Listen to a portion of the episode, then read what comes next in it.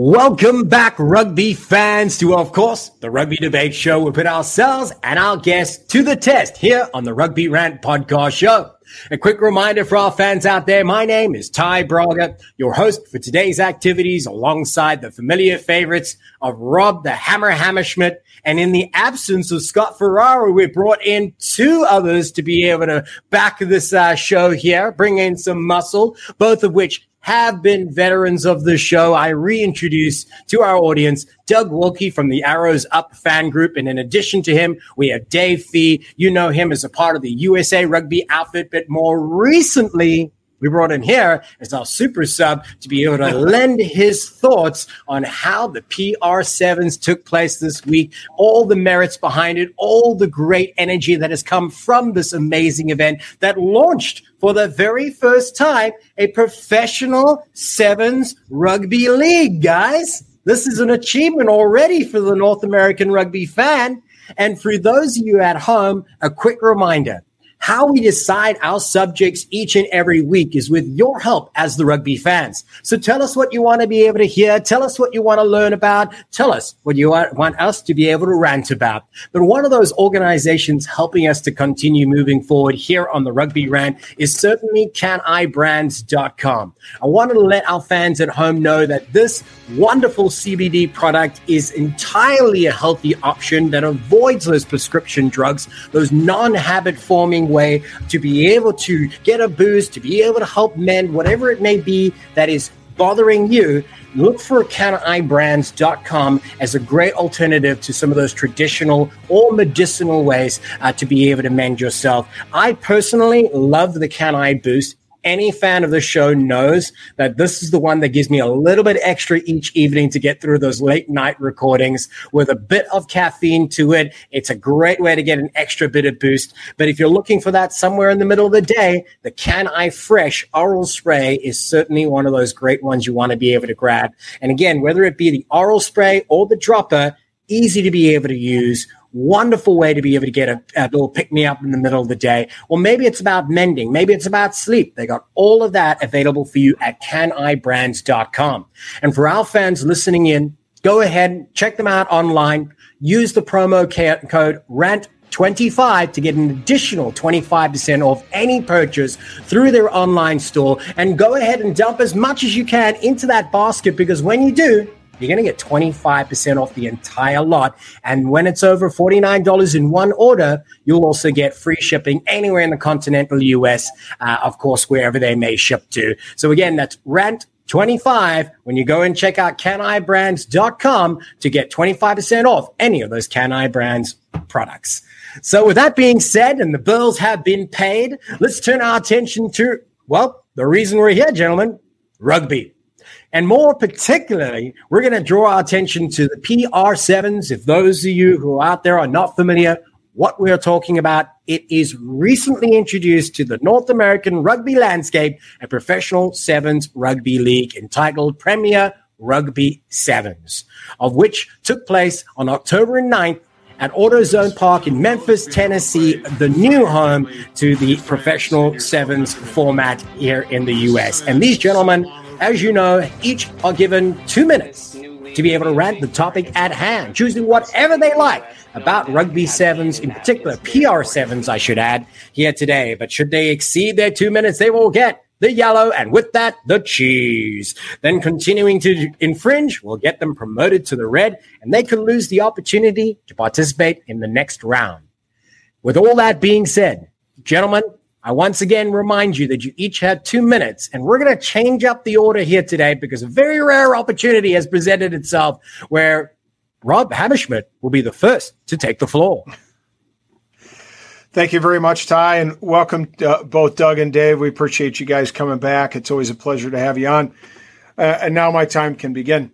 Um, I, I, I, I, think there, just like any new thing, there are obvious, um, you know, uh, wonderful outcomes, but there are some things that can um, be improved upon moving forward. I think overall it was a success in the sense that we would love to see a professional sevens um, tour happen in the United States because it's only going to cause uh, sevens in the United States and sevens players to become better and be more competitive and allow them a pathway to the national stage. And that's one of my major points. I think this event, at least in its first iteration, one of the advantages is it gives USA Sevens an opportunity to have a look at players that maybe they were overlooked or missed, or or maybe they were late developers. I mean, uh, uh, guy on on Dave's team, Tago uh, 30 points over the weekend. Um, I think he was the MVP. Uh, just a phenomenal job. Um, you know, he's going to get a look now. And I think there's some other guys that, that actually were um,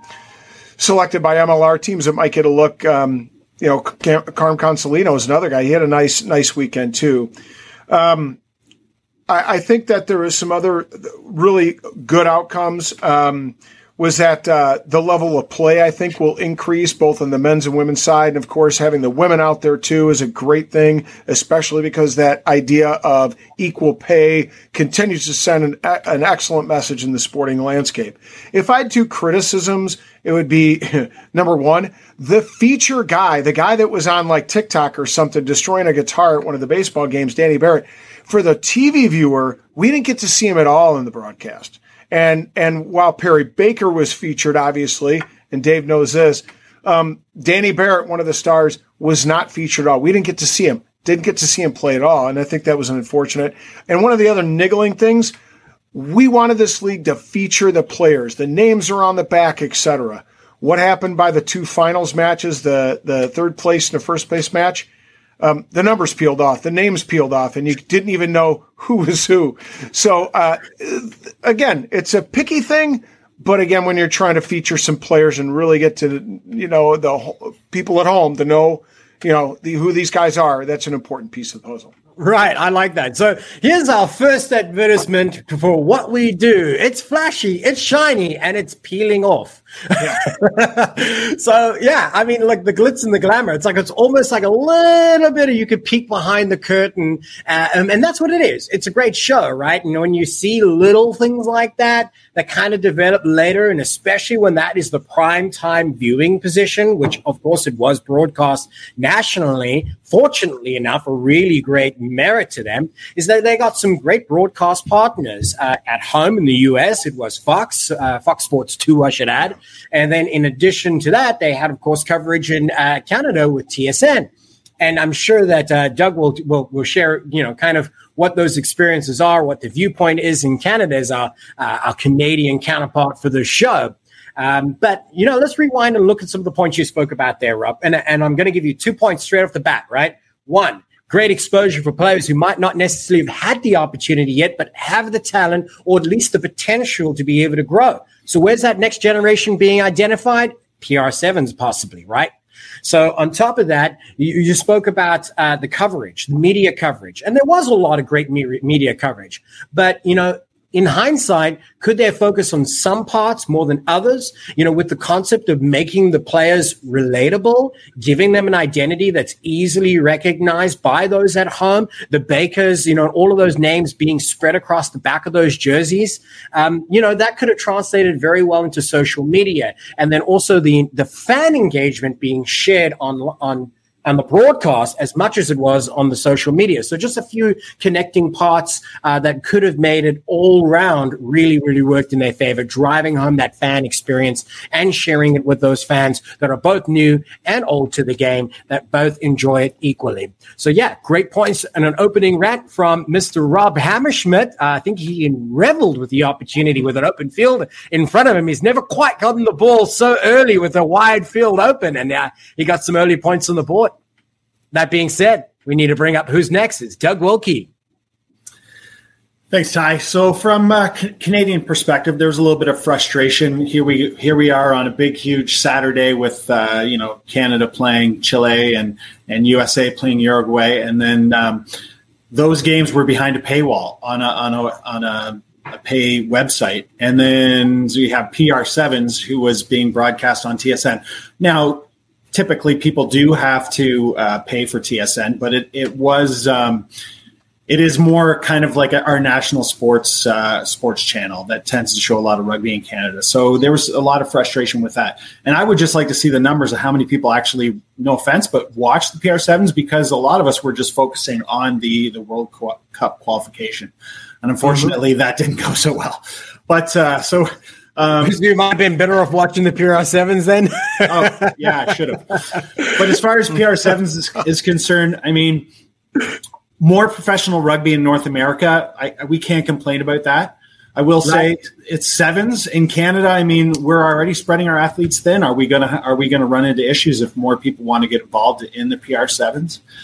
So that's kind of uh, an aspect we're looking at.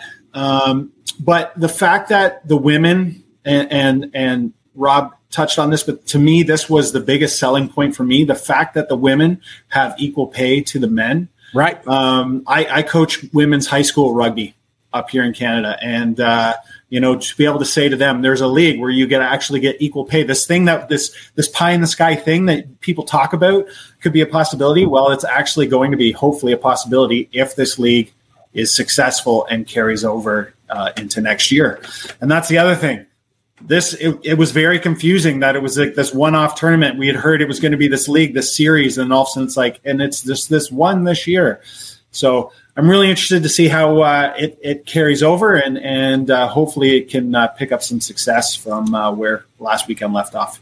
Right. So let's take a look at some of the points that you brought up there. Building on some of Rob's points, it's worth mentioning again equal pay, equality in the sport. You know, and they're not only setting a trend for rugby, but for sporting uh, across the globe, right? And you always need one to kind of be the pioneer, the trendsetter, the trailblazers. And arguably so, PR7s is in the most fortunate position to be able to do that because they're starting from zero. They're building the foundations of what hopefully will become that professional league, as you pointed out, Doug. But to your credit, you also pointed out that, well, you know, Uh, have we have we kind of just compromised it a little bit? Are we still able to call it a lead? You didn't quite say that, but a lot of fans online have alluded to the fact whether you can truly call this a league it's a great pilot. It's a great event. And of course, it is important to be able to have, but it's not quite yet elevated to the stature of being a league. And the plans for such would be to be able to build upon where they are now, where next year,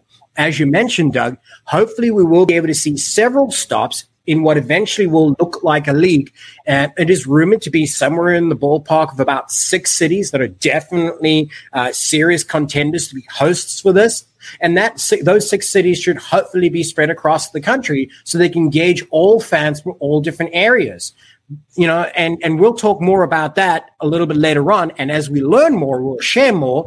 Um, but I think that it's you know you you brought us some great points. There's definitely some merits, but there's also some shortcomings that definitely could have been a little bit better. And I like that your your approach there in your rant, Doug, was very balanced. Um, so yeah, good round from from Doug Wilkey. And a final point though on your uh, TSN uh, comment while it certainly is technically a paid service, it's fair to assume that most people have that included in their in their broadcast packages that they have with their providers. So yes, it's great to be able to have it on that platform, um, but it doesn't necessarily mean that there's a lot of engagement with it. So that was another point there. Let's hand it over to Dave Fee, the USA rugby guru. And on top of that, the man with a smug smile. Tell us why. a, a picture's worth a thousand words. So you know, yep. uh, to, champion to, feels good, right? Yeah, to walk away, uh, you know, from the inaugural event, you know, th- there's only uh, a first one time, right? So, so right. to walk away from this inaugural event, you know, it was a it was a special moment. I think it was there was a lot of positives. You know, got a chance to see it from the inside, from the field, uh, a chance to work with you know excellent players, excellent coaches. Uh, you know, the the comments of the women's side, and the parody is fantastic. I'm the father of a of of a seven year old competitive daughter, so to see that is you know absolutely fantastic. And and again, you know, I was working as an assistant to Justin Huntley, who's the Penn State men's coach, and on the women's side for the experts was Kate Daly, who's the women's coach for Penn State. So it was a it was a great opportunity to work with again a lot of men's coaches, a lot of women's coaches, in this league, we're all under the same owner. You know, Owen Scannell uh, is the owner of, of the product, and you know all the teams, unlike the MLR, where we're competing against each other under different owners. Uh, you know, here it's all under one owner, so we're all in this together. And you know, to go into a city like Memphis to inundate the city, Memphis inner city rugby, you know, having a really strong community impact in there. Uh, the teams arrived in on Sunday. You know, got to walk around in uh, you know excellent samurai gear and we're in the coffee shops, we're in the restaurants, you know, we're all over Beale Street and, you know, really got a chance to promote the event and the facility there at AutoZone Park in Memphis was fantastic. Uh, as Rob mentioned, you know, come the final time, some of the numbers were, were falling off, but if you've been in Memphis, uh, you know, this time of year, it could be, be a little warm and humid. And, uh, you know, so, some of the, but by that point, you know, some of the stuff was falling off. But again, I thought it was a great event. And, you know, on my team personally, we had guys like two time player of the year, Perry Baker. Right. So, so I'm not right. going to say that there was a whole lot of coaching going on. I mean, he was coaching you, right? Absolutely, and, and, and, all for good reason too. And, and I'll accept that and, and, take it all in. Um, so again, an opportunity to work with guys like that, and again, Logan Tago, I think is special. I think he could be the next superstar. He's got a little bit of Danny Barrett in him, uh, a little bit of Ben Pinkelman, and uh, you know he can score tries too, as Rob mentioned, and was the tournament MVP. And you know, for some of the MLR teams that have these academies, you know, we had guys like Jake Klingsmith, who's with Utah, uh, Danny Thomas, who's with DC, uh, Watson Philly Tonga, who also is in the Utah program. So again, it was a nice mix of guys who really are getting more professional minutes, um, and then a nice supplement of, of Olympians like Perry Baker and uh, Naima Fuala'au and uh, and uh, Anthony Welmers as well too. Um, if, if, you didn't get a chance to see the final, it was interesting because it was a tie. Uh, it was a tie, we went to right overtime. Then, eh? So overtime kickoffs uh, was the decider, and again, uh, you know, I can't say that there's a whole lot of coaching in, in, involved in, in, any of that. So it, it, was it was a great opportunity to work alongside Justin Hunley, um, Mike Tolkin as the general manager. Uh, again, his name's on the ball, and uh, you know, I thought they did a, gr- a great thing, a great product. I haven't had a chance to see any of the broadcast, but one of your partners was there, and Scott Ferrara, the big guy, and his comments to me on the field was that it, it looked great on TV. I came off the field and saw something on Facebook from Fox Sports with Perry Baker and, and Abby Gustaitis as well too. So it did seem like there was a lot of promotion of the event, and uh, and, and if this was the first one, I don't think anyone walks away from it saying this was a bad event. That you know this isn't anything mm-hmm. that we should pursue forward with. As you mentioned, are the things that that can be improved always. Um, but again, I thought it was a, a great first start and uh, something I was really happy to be a part of. Right. You know what? I think that that was such a brilliant rant that I want to remind everybody that nobody knows what two minutes is yet. So all getting a yellow card. but it was good, right? I mean, obviously, here's a guy that's there uh, boots on the ground, for lack of a better term. And for those of you who aren't aware and you're listening to Dave talking about these players, it's because he's there. You know, he was in a coaching role, assisting one of the teams, um, the experts, of course, who made it all the way to the final. And, you know, again, uh, the men and women were competing the same event. You know, they were equal footing. And so in the women's case, the loonies came out on tops, and, and the men's case, experts came out on top. Um, but you know, you couldn't ask for a better finish. That when you get all the way to that final, and especially if you're trying to be able to engage new fans, to ask for a tighter finish than what it actually had. Like you can't script that better, right, Dave? I, mean, I mean, Marty Marty Iosefo and Kevon Williams versus Perry Baker and Naima Fuala'au, and, and, and right. Final, right? I mean, you can't get any any better than that. And Colton Cariaga, you know, coaching the Loggerheads, uh, you know, who we saw in the final there, and uh, yeah, I mean, you couldn't have scripted it any better. And you know, here, off off to the you know the the eleventh hour, and we'll decide by kicks and under some pressure. Right. I mean, it's got everything that you would hope from the first time around. Because there's your promotional uh, uh, promo video, right? We've got a rugby tainment product that is now not no longer a theory or no longer a prospect. It has delivered on its promise. Has that promise been mitigated? Have they had to adjust here and there? Absolutely. But who hasn't in the sporting culture? Culture right now. You know, that's it's so important that while we may nitpick about is it a league, is it not a league, some players had to uh, to pull out because of whatever reason, injuries or schedules. Yes, does that stuff happen? Absolutely. Is it unique to rugby? No.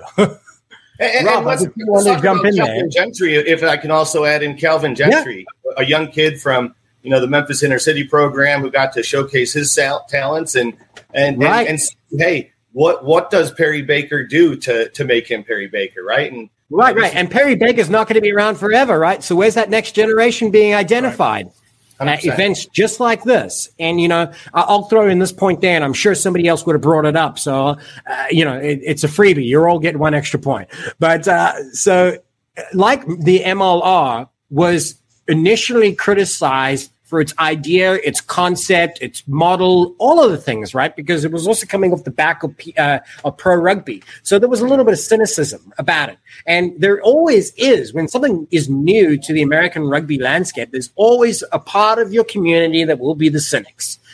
That's just the way it is. I don't know why. I don't pretend it isn't different. I just know that, that it's out there. But here is a proven concept. And just like the MLR, which provided more professional rugby at that level for them, which provided more competition, which will help them to grow.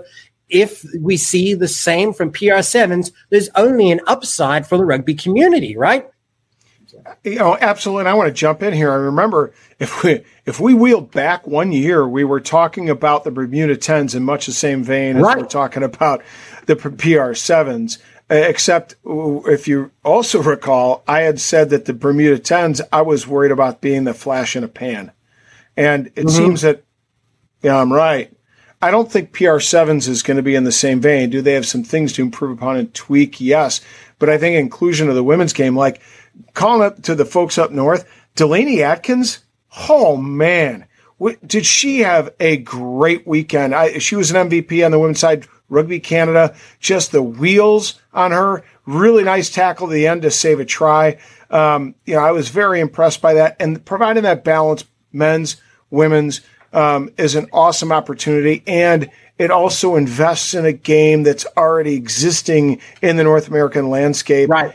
Especially because there, it's a pathway to the Olympic, um, you know, platform. Right. right. Players can work themselves into, you know, Rugby Canada, uh, USA Rugby Sevens, and find their way in that way. And yeah, by the way, the other thing I liked about it, as I said before, some players that are in the MLR really got a chance to shine. Patrick Madden played on the loggerheads, had a nice try there at the end. Um, and I mean, if you saw his footwork, go back and watch it. I think it's going to be on Fox Sports 2 again tomorrow. He really, really looked good. And it was good to see guys like that get an opportunity to play in a race. Yeah, Patrick Madden. No, sorry. Continue, Dave. I was going to say, well, that is one of the things you know that you know Owen is implementing from the league standpoint is that it is all North American players, right? None, none, there were no internationals, you know, in the in this tournament. It was an opportunity for North American players. Uh, we had Noah Bain in our squad, you know, to highlight themselves. So you know, mm-hmm. very specific, you know, from the league in terms of you know taking a stand on that and you know giving this an opportunity to highlight uh, North American players. Right. That being said, I think it would have been very difficult for them to be able to employ overseas players with the restrictions still. But like you said, it's still a great opportunity for, for local players. And, you know, you would see a lot of crossover with, with guys who are, are, are staples in the MLR community playing there. So they've kind of had an ability. I mean, as a rugby player, your challenge was to be able to first get a paycheck, to get paid to what you wanted yeah. to do, right? Then how often were you going to get that paycheck? And was it a fair paycheck too? You know, all these questions that oh, I feel like PR Sevens, while they're not answering all of these questions, are certainly help helping that rugby community solidify itself because MLR players now are getting closer and closer with each new event added to the calendar of getting a 10 month a year contract. Well, playing around nearly 10 months of the year. There might be, you know, a fraction of the time, which is usually December and January where they're not playing. And that's okay. But you know, and that's now starting to to rival many other more established nations in rugby that we can have more full time rugby players for more of the year. And PR7 is not the uh, the only answer, but it's helping that. Rob, you wanted to add yeah, something? Yeah, there? and I and I forgot to mention. Um, how about um, uh, Kat uh, Roach actually right. officiating yeah, the, the female officiator? Final? You know, mm-hmm. that was great to see too. Again, tipping a hand towards equality, inclusion, all the values that we always talk about as a rugby community being demonstrated down there in Memphis this last weekend. I personally right. love, will will really look forward to see if this continues on next year and has some success. Just being a built-in um, testing ground for our our Canadian and, and American uh, sevens teams yeah. Um, you know, it can only be great for them. Like they're probably salivating. This is this is we don't have to pay much money, and we can go watch all these athletes and and see see what uh, some of these people have. You know, it's it's going to be awesome for uh, for the for the national sevens teams. I think. Right. I'm going to throw one back at you though quickly here, Doug, and then I want to get the opinion of the others. So you mentioned that, you know, Canada in the predicament that it is doesn't have as large a player pool as, of course, the US does. Geographically, it's very different and also the numbers that are registered players. So do you think that this could impact? I mean, do you see it as being a good thing or do you see it as being potentially uh, draining that player pool as well? Um, you know, I know you kind of alluded to a little bit. I just wanted to hear your thoughts on that.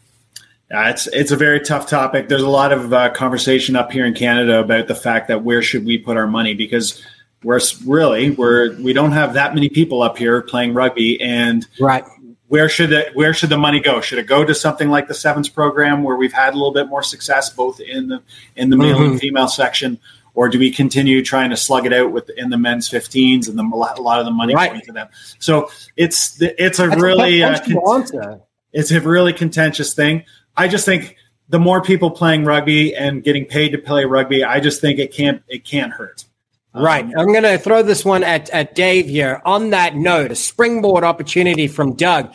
The more people playing rugby, the more people watching rugby is important. Is it as important as to which code they're introduced to first?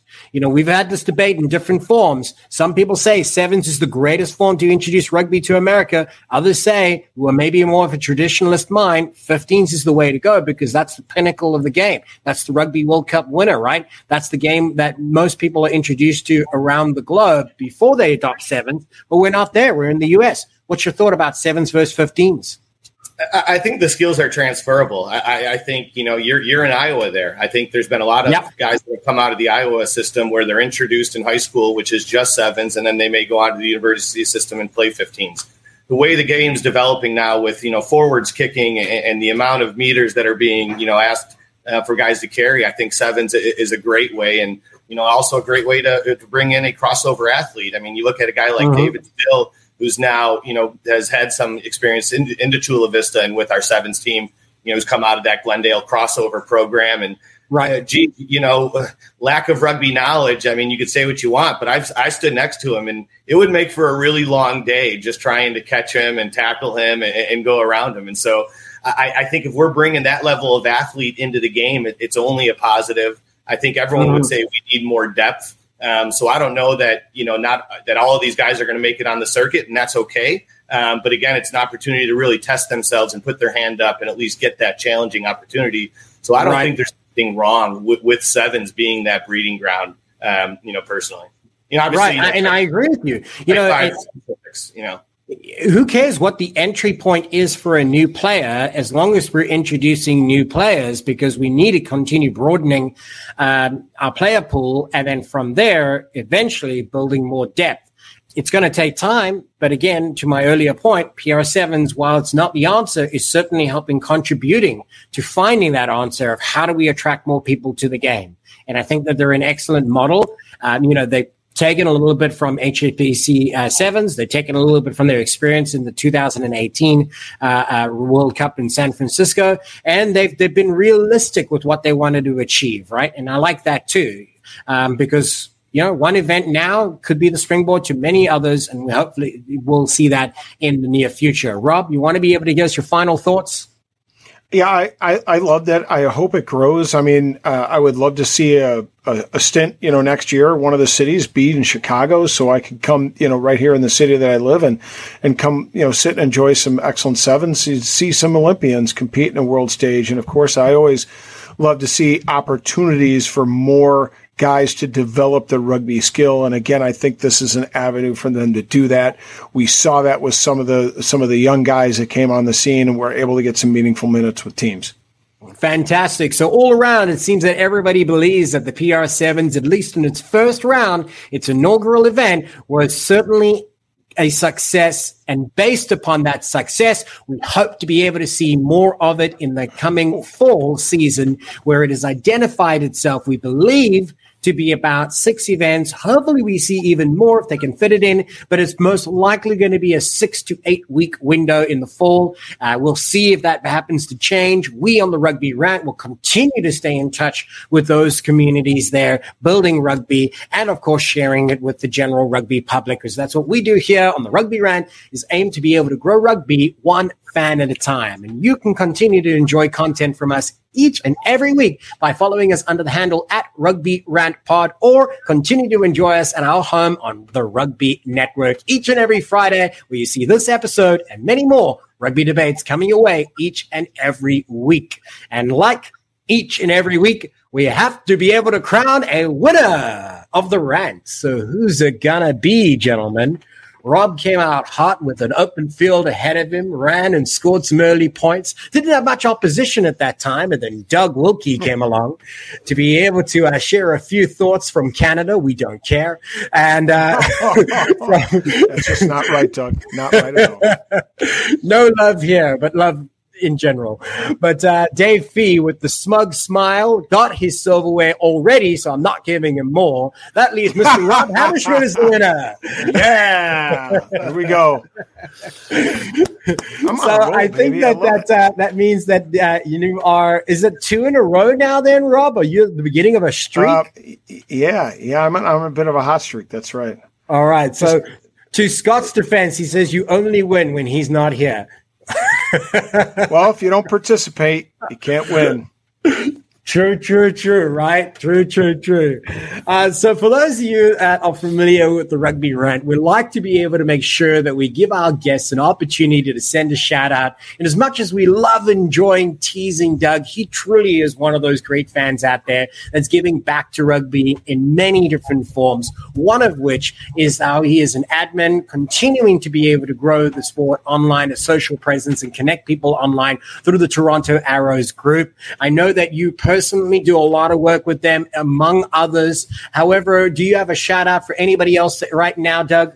Yeah, I just want to say I can't wait to uh, see a bunch of people at the this weekend's rugby rally. Our uh, our Toronto Arrows, um, not our full team, obviously, but uh, a good chunk of them are playing uh, an East Coast uh, uh, representative team, and it's the first time we're going to have a see the Arrows at home in I don't know, 500 and some odd days or something like that. So, yeah, um, it's a long time. Yeah. So I'm bringing the whole family down. We're taking the train down to Toronto and it's going to make a day of it. And, and I'm looking forward to finally seeing some of these, uh, these people that I've been working with Karen and, and some other people face to face and sharing a beer. So can't wait. Right. And, I mean, that's it. Do, do, do us a favor, dog, in all seriousness, thank the gentleman from the Toronto Arrows for sucking it up last year and uh, it, I mean taking a huge, huge leap for the rest of the league um, to continue its success and moving down to Atlanta. I mean that was a serious sacrifice, and those boys and everybody involved with the Arrows deserves a. Uh, uh, uh you know, three cheers. I think they're they're going to get a big standing ovation. That's for yeah, sure. This they weekend, deserve it. So. Yeah. Oh, sure. absolutely. You know, and a credit to the organization, the fans, uh, the, every every step of the way, people were involved in supporting them. Um, but the Toronto fans have to be among the greatest in the league, though, as as a result. You know, so it's a great homecoming. I, I think that it's going to be a wonderful weekend, and thank you for reminding us. Um, now, out of curiosity, is there any way for people to be able to view that match? That hasn't been announced yet. I, I'm hoping, but hopefully everybody in Toronto, hopefully everybody comes out. Hopefully we pack right. York University Stadium and and uh, whatnot. But I have a feeling they may try to stream some of it, and if so, hopefully so, sure because you know Arrows have done a pretty good job of that in the yeah. past, and maybe by the time this airs, is coming Friday while we're filming on the Monday, we would know that information. And if you wanted to be able to learn where you can get that news from, just go and check them out on Facebook and on the Toronto Arrows Arrows Up fan group. Uh, it's definitely one of the largest and most active groups online for rugby fans, regardless where you may be from. They share a lot of good information questions. So again, Doug, thank you for that. And uh, we hand it over to Dave Fee because uh, you, of course, have probably plenty of shout outs from this last weekend. So let's give you the opportunity. well, I think if, if that's the case, I should definitely start with my wife because uh, I was in Glendale, Colorado with the academy team for a week prior to Memphis. And then was in Memphis for the week with the PR7. So I'll start there, you know, with a, a shout out to my wife who continues to all the rugby widows out there. exactly, but but again, you know, a, a, thanks to Mike Tolkin and you know Owen Scannell, you know, for giving me the opportunity to, to coach alongside Justin Hundley and the guys down in Memphis and um, you know, guys like Perry Baker to, you know, accept me into the group and, and learn from him, you know, along the way too. So, so shout out to all the, uh, all the experts uh, out there. And, uh, you know, hopefully we'll be back, you know, next year to defend our title. Fantastic. Love it. And and you can continue to be able to love rugby coffee because of course these are one of the guys that are certainly helping to give back to the rugby community. They do so in a very easy way that is easy for you to enjoy. Grab a cup of coffee from Rugby Coffee and uh, enjoy your next rugby day on the couch watching whatever matchup it may be with this in hand knowing that 10% of each sale will go towards building youth programs across the US and Canada. What more of a reason do you need to enjoy rugby coffee? Uh, the one I hold in this hand here is a darker roast, Jouet Jouet, uh, French blend. It's all actually North American blends, but it's definitely got a French flair to it. And this over here is the crowd favorite, a lot more mild, less bold flavor, but just as enjoyable. Uh, and this is that one that I grab in the morning when I need that afternoon pick me up. This is the one that I go for a little bit bolder uh, to give me that little bit of an extra boost. So again, go and check out rugbycoffee.com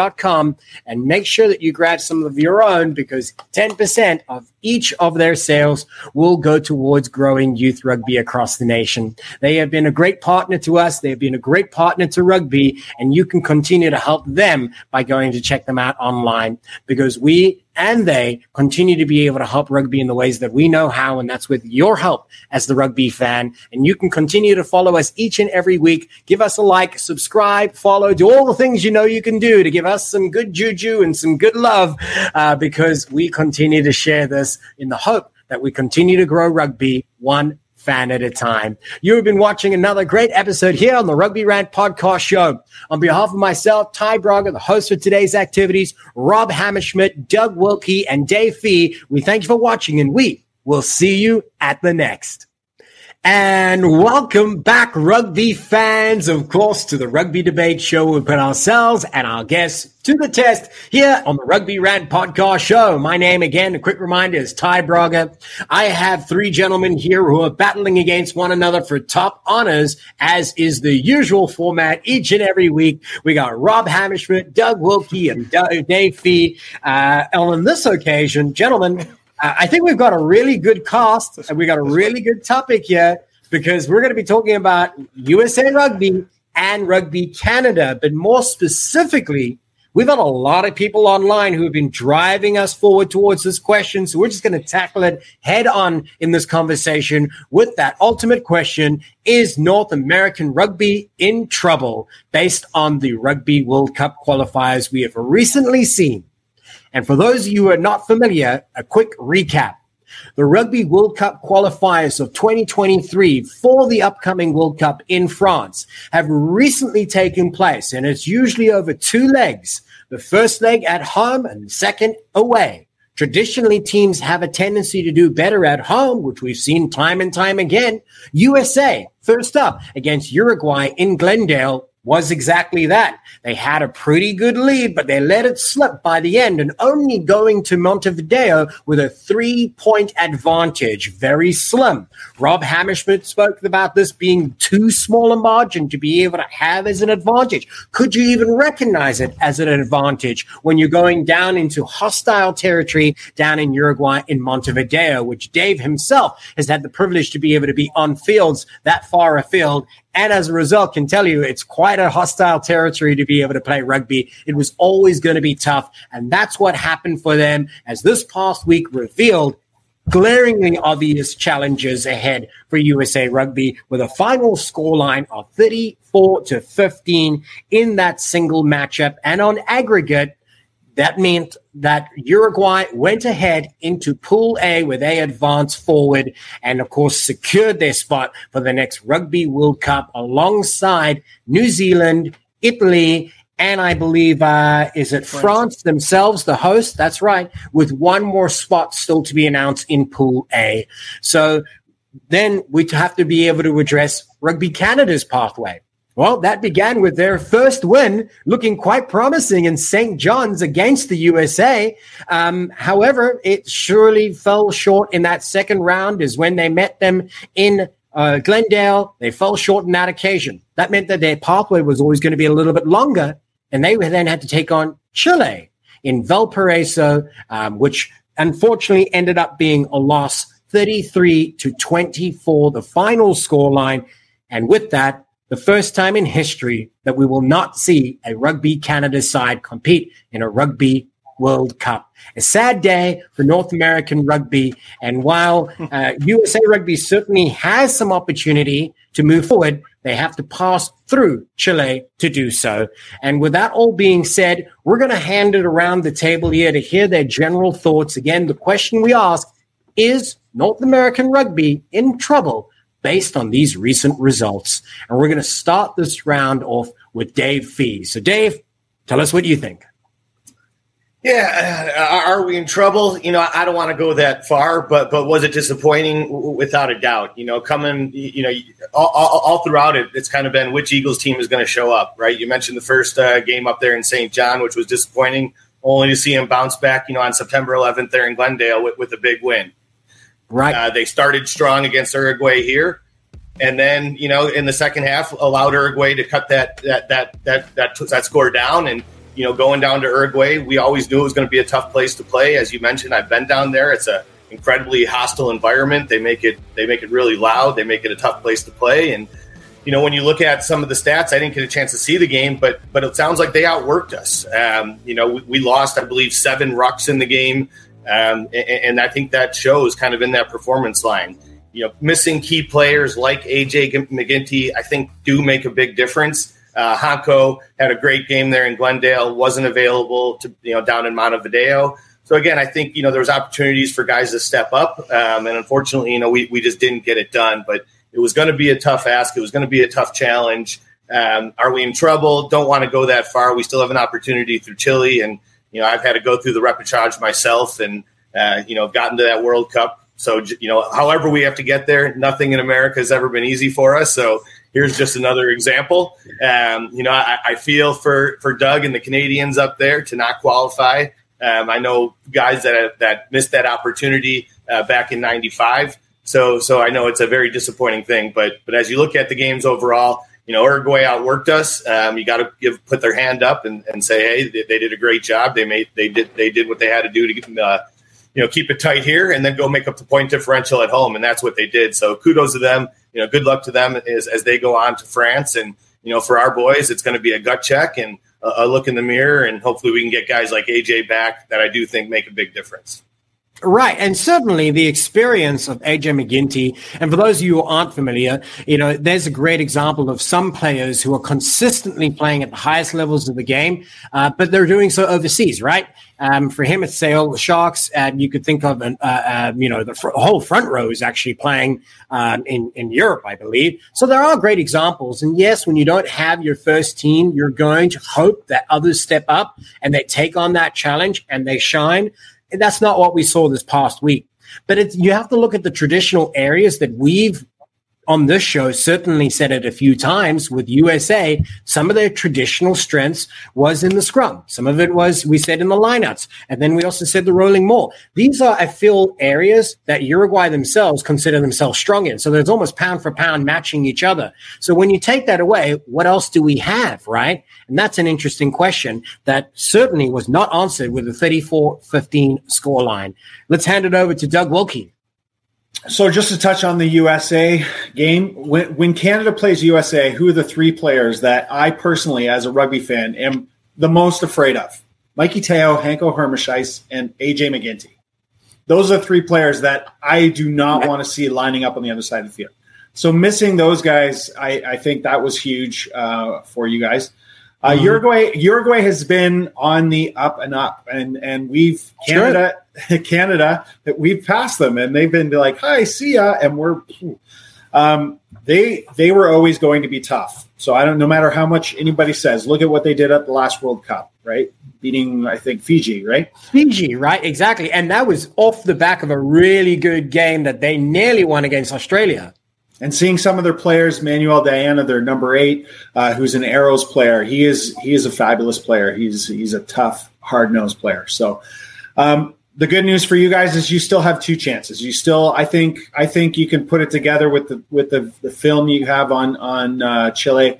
They're they're not they're not going to throw anything. They're just going to be dirty. They're just going to play hard, and you just got to weather the storm. And I think I think you'll be successful. But even if that doesn't happen, um, you still have the repechage, which uh, you know that's great. But Canada, right. we're out. So um, we were missing a bunch of players too. But uh, you, like you like Dave said, you kind of got to play with with who you got. And uh, unfortunately, our guys didn't step up either. The shining, the the the silver lining. Thank you. the silver lining for me was that it, it was a pretty young team that we put out there. So right you know this isn't this wasn't our time. Maybe it's a good time for us to to rebuild do some self-reflection look at uh, at the the whole the rugby Canada as a whole and and the management and everything and and kind of look and see what we're right. doing. Is that your general feeling though after this? Because much of, of um, Canadian fans, I imagine, feels very similar. Is that like you know we're always saying next time, next time, next time, well, and usually there is another next time, but this time there isn't a next World Cup, right? To have to qualify in the last World Cup through the repechage and have to sit through that to now. Right.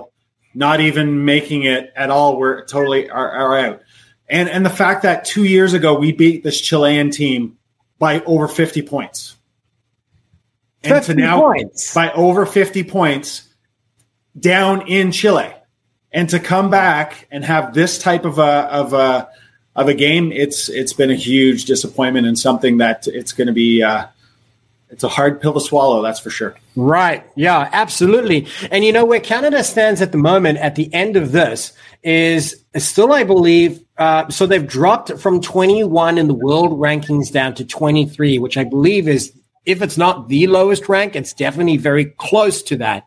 Um, so yeah, I mean, Canada obviously does have a lot to be able to look at.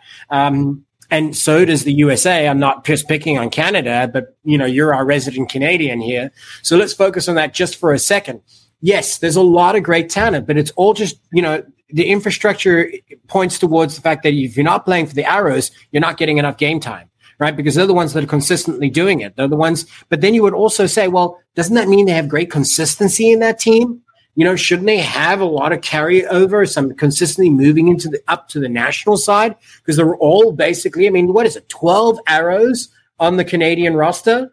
There must be some continuity. I personally I when I saw that first game against the USA in St. John's, I was like, man, this is why the Toronto Arrows do what they do. They keep everybody together. They hire like local. They build their players because it translates well upward to the national side.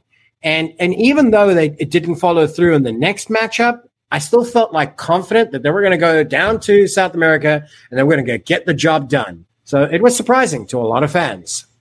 It was surprising, and and I would have liked to have seen that, you know, turn out on the field a little bit more than it did. And unfortunately, we kind of fell flat on our face. We just didn't play any of the dynamic rugby that you saw in in St. John's.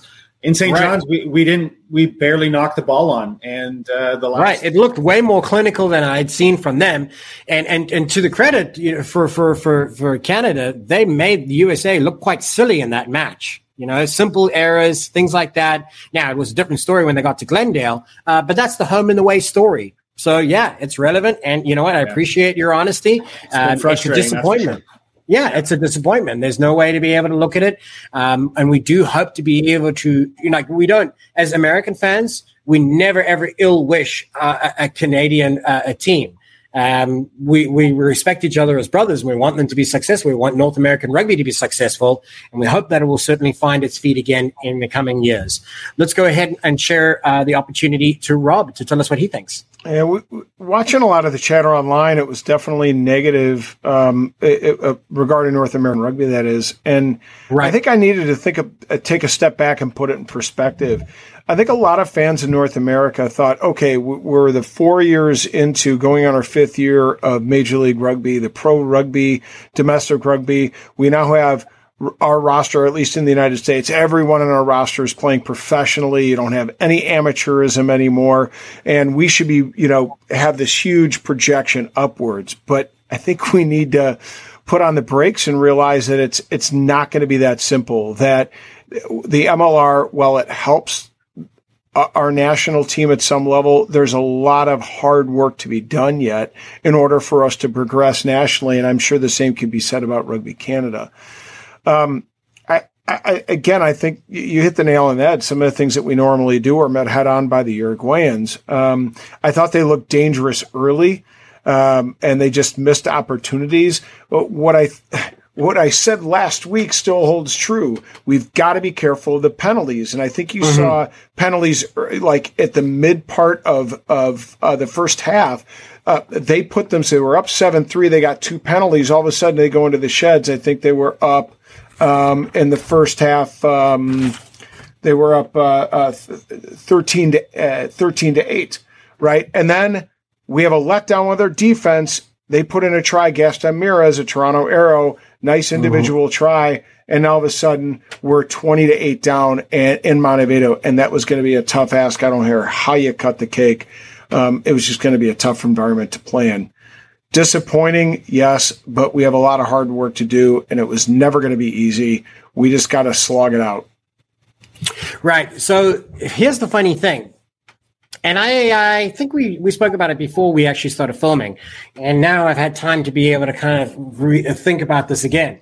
So looking at the pathway, and for those of you who aren't familiar, might be watching at home, the Rugby World Cup qualifiers can seem quite confusing, but in its simplest form, it's a home and away leg, and the winner will be decided by the aggregate score. So if you, you lose the first matchup, uh, that's okay because you might win the next one by a nice amount of a uh, score line that might even cover the points that you lost in the first one. So it's on aggregate. Now we'll travel as USA to have that opportunity for that final spot available by its normal pathway in Pool D.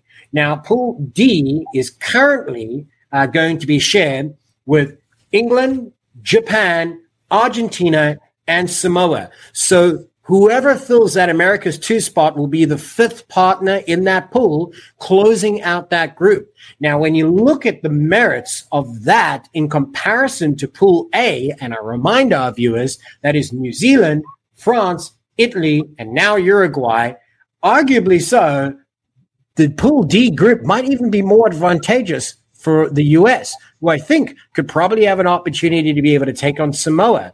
Argentina, Japan, and England, obviously very different uh, uh, caliber. There are all those those established teams playing at a much higher level. But when they play each other, you're going to see a lot of mix ups. You're going to see some surprises there. So it could actually end up being a really interesting pool for the US to be in. But of course, any pool that they end up in would be challenging. We're not trying to suggest that they have the ability to win this pool now, but it does mean there will be an interesting matchups there. So we hope they find their way to Americas two by beating Chile in two over two rounds, uh, which will be coming up in a few months. It's not in the near future. So luckily enough, teams will have the opportunity to uh, review a lot of tape, to be able to uh, prepare, and to be able to rest themselves now and kind of gather their thoughts moving into those final rounds. Dave, you raised your hand. Did you want to be able to add a couple of thoughts on top of yeah, that? You know, I, I, don't want to disagree with the host there, but um, you know, I thought well, we're out of time at the moment. Um. but,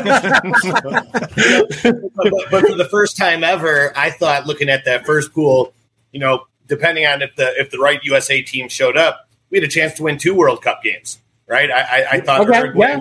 winnable game, and then you know, could we knock off in Italy? Right. Um, you know, I think on the right day, I think that's definitely, you know, up for possibility. And then, you know, you, you look at the next World Cup qualification coming out of that with two pool play wins potentially. So, um, mm-hmm. you know, you never, you never, want to back in. I, I, do see Samoa as a winnable game as well in that other pool, but man, is, Namib- nice is, Is Namibia the other team in Pool A there?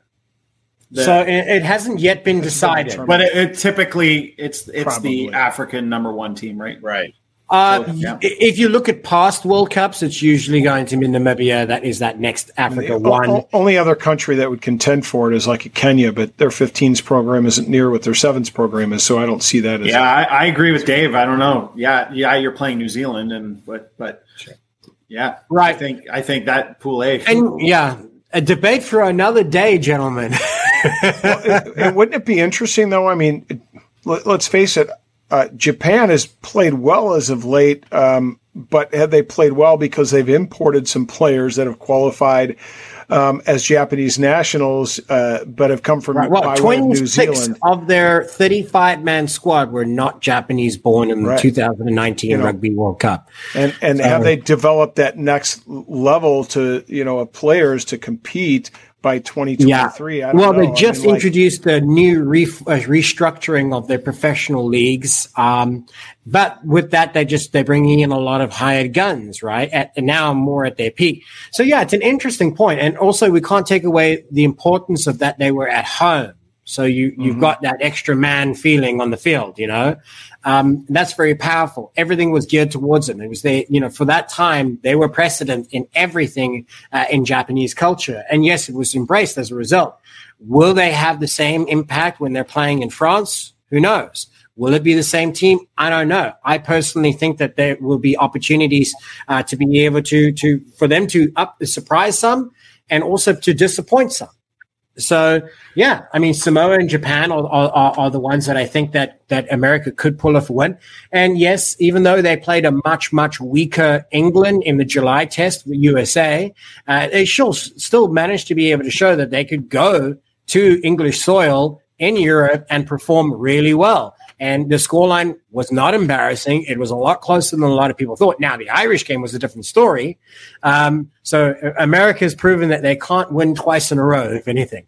Um, I, think, I think Dave mentioned it's a lack of consistency, right? I mean, right. you know, it's ups yeah, and, and that's that's the one thing. If you're going to level of play if you're going to be successful at the highest levels of the game, you have to be consistent, right? One win, one loss, one win, one loss gets you at best a 50% win ratio, right?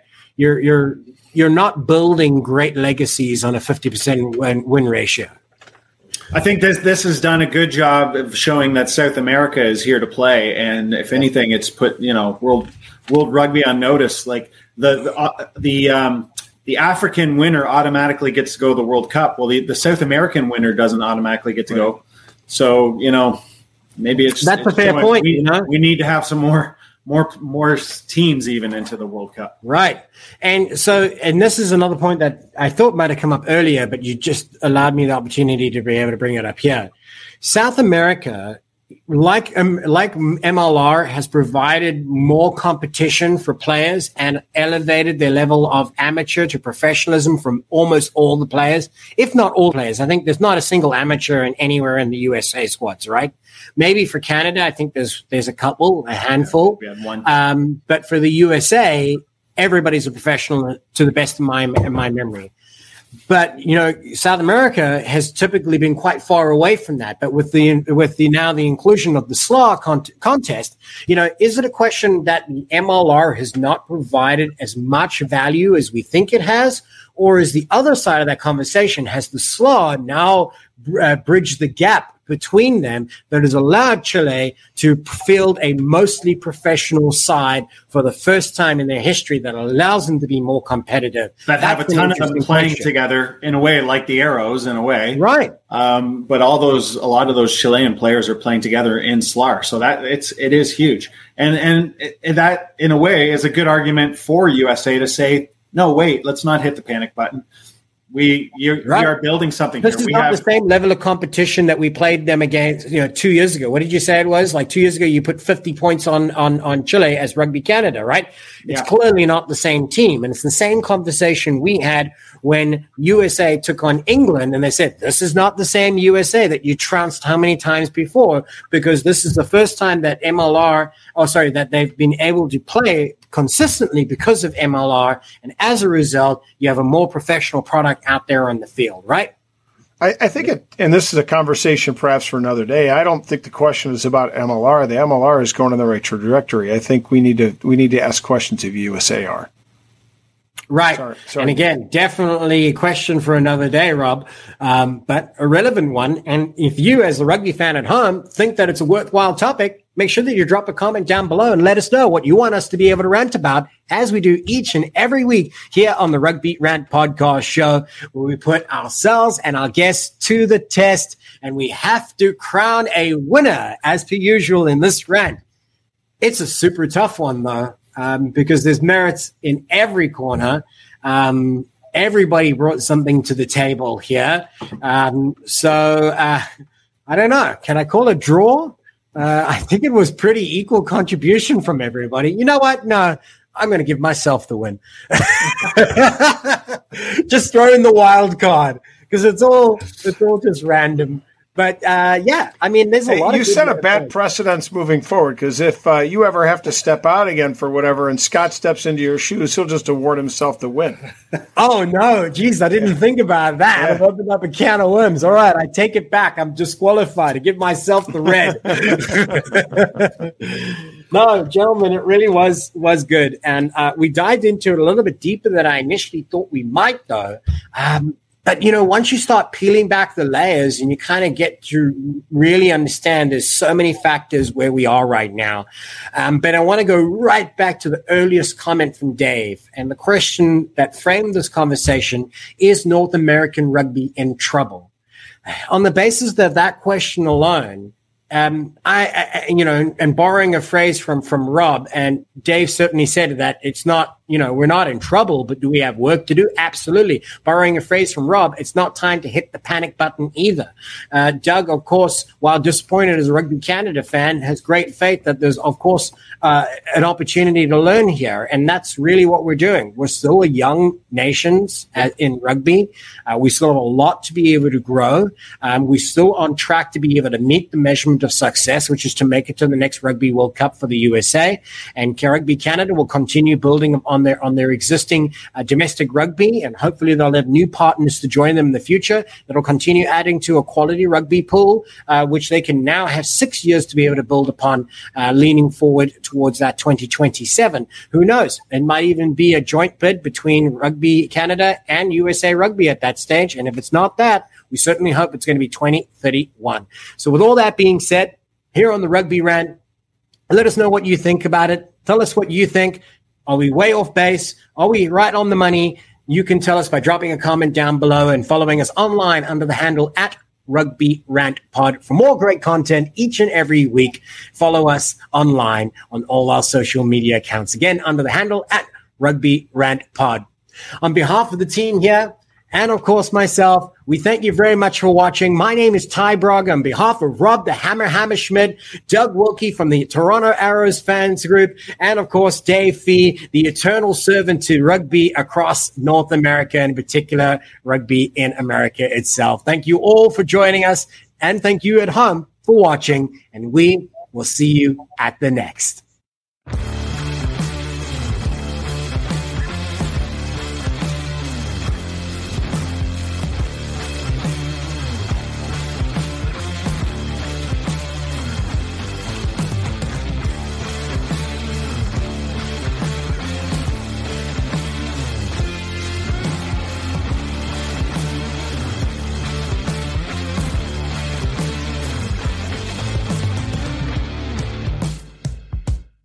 Mother's Day is almost here, and you can get her the most beautiful time tested gift around a watch she can wear every day from Movement. Whether mom's into classic dress watches, rare and refined ceramics, or tried and true bestsellers, Movement has something she'll love. And right now, you can save big on the best Mother's Day gift ever with up to 50% off site wide during Movement's Mother's Day sale at MVMT.com. Again, that's up to 50% off at MVMT.com. Sick of being upsold at gyms? My guy, you're currently a base member. For $90 more, I can upgrade you to our Shred membership. For 130 more, you'll be a Swole member. And for just $300 more, you'll reach Sweat Platinum. At Planet Fitness, you'll get energy without the upsell. Never pushy, always free fitness training and equipment for every workout. It's fitness that fits your budget. Join Planet Fitness for just $1 down and $10 a month. Cancel anytime. Deal ends Friday, May 10th. See Home Club for details.